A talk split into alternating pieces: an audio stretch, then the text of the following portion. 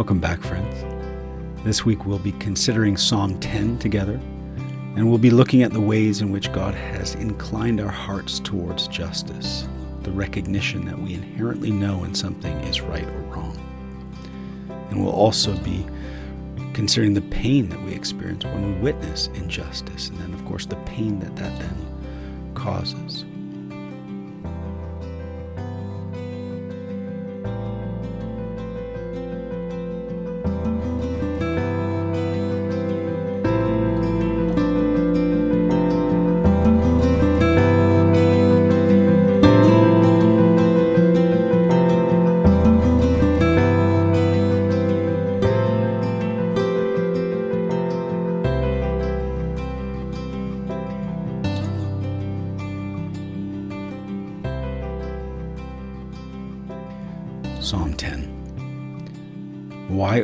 Do you stand far away? Why do you hide yourself in times of trouble? In arrogance, the wicked hotly pursue the poor. Let them be caught in the schemes that they have devised. For the wicked boasts of the desires of his soul, and the greedy one for gain curses and renounces the Lord. In the pride of his face, the wicked does not seek him. All his thoughts are, There is no God. His ways prosper at all times. Your judgments are on high, out of his sight. As for all his foes, he puffs at them. He says in his heart, I shall not be moved. Throughout all generations, I shall not meet adversity. His mouth is filled with cursing and deceit and oppression. Under his tongue are mischief and iniquity. He sits in ambush in the villages. In hiding places, he murders the innocent. His eyes stealthily watch for the helpless. He lurks in ambush like a lion in his thicket. He lurks that he may seize the poor. He seizes the poor when he draws him into his net. The helpless are crushed, sink down, and fall by his might. He says in his heart, God is forgotten. He has hidden his face, he will never see it. Arise, O Lord. O God, lift up your hand, forget not the afflicted. Why does the wicked renounce God and say in his heart, You will not call to account? But you do see, for you note mischief and vexation, that you may take it into your hands. To you the helpless commits himself. You have been the helper of the fatherless. Break the arm of the wicked and evildoer. Call his wickedness to account till you find none. The Lord is king forever and ever the nations perish from his hand. O Lord, you hear the desire of the afflicted. You will strengthen their heart. You will incline your ear to do justice to the fatherless and the oppressed, so that man who is of the earth may strike terror no more.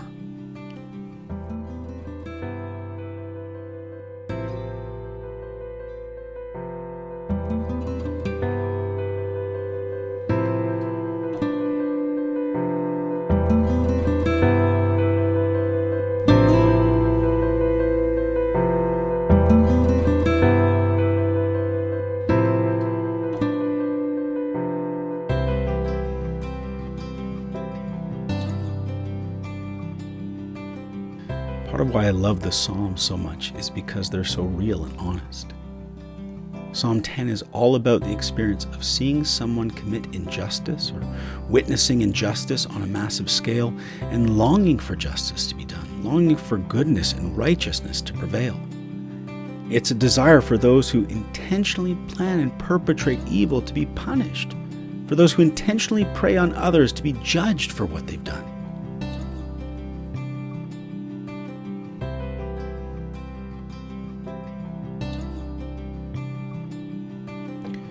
One of the things that this psalm reminds us of is that justice is innate within all of us.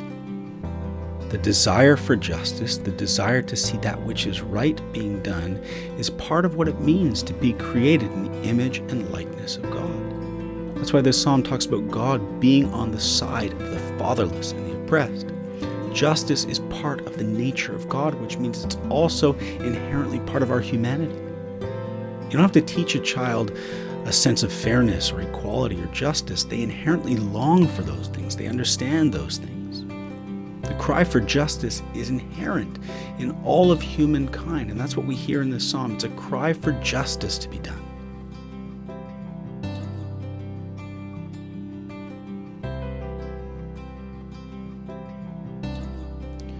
And when we witness injustice, or when we hear about it in the news, that inherent cry rises up within us as well.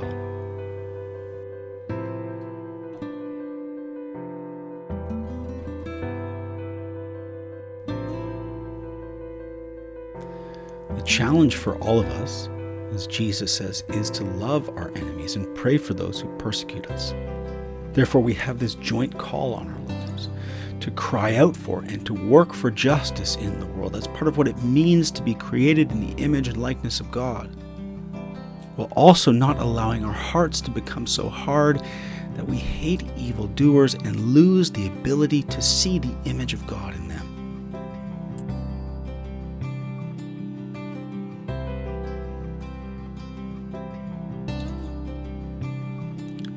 challenge for us is to remain steadfast in our commitment and action towards righteousness and justice, not making friends with evil, while also not hardening our hearts so much that we forget that we are just as prone to evil and wickedness as anyone else.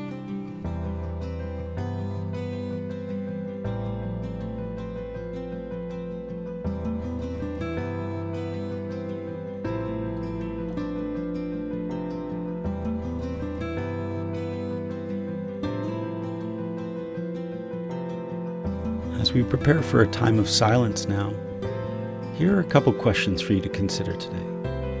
The first is What evil or tragedy are you mourning right now?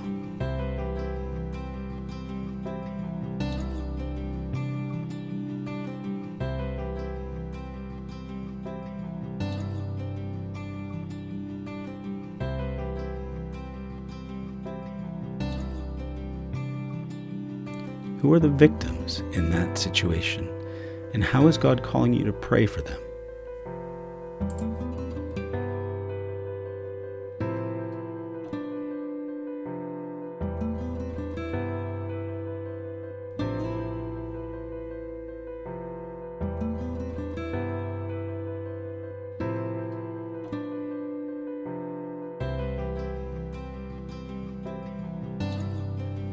Who are the perpetrators? And how is God calling you to pray for them as well?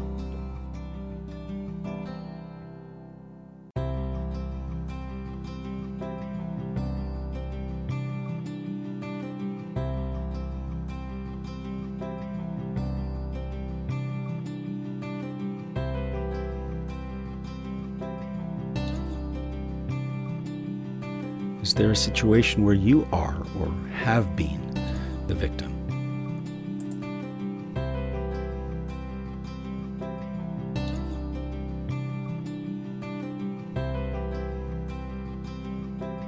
How is God inviting you to pray about that situation and the people involved?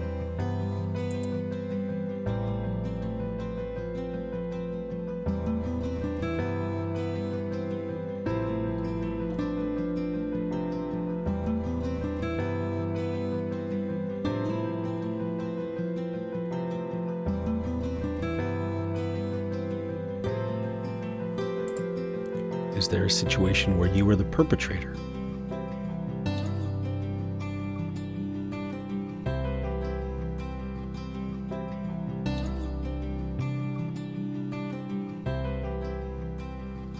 How is God inviting you to pray about that situation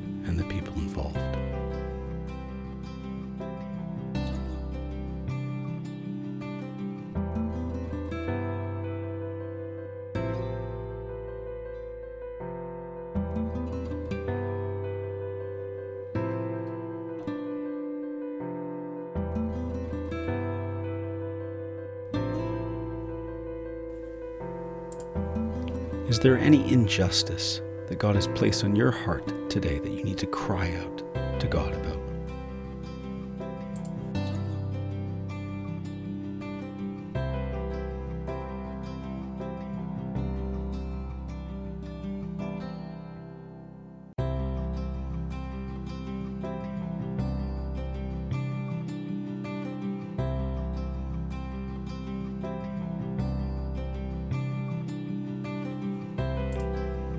As we enter into these 10 minutes of silence now, I would invite you to take a few deep breaths.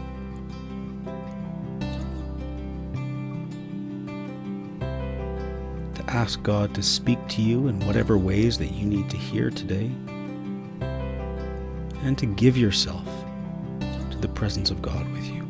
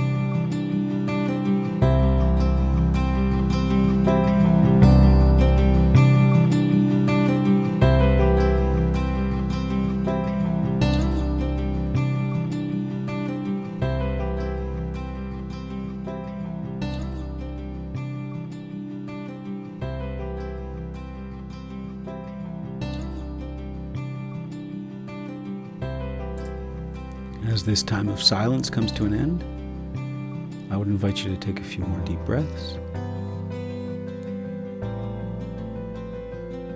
To thank God for whatever ways that He has been speaking to you and meeting you during this time. And to join me in praying the prayer that our Lord and Savior has taught us. Our Father, who art in heaven, hallowed be thy name. Thy kingdom come, thy will be done, on earth as it is in heaven. Give us this day our daily bread, and forgive us our trespasses, as we forgive those who trespass against us. And lead us not into temptation, but deliver us from evil.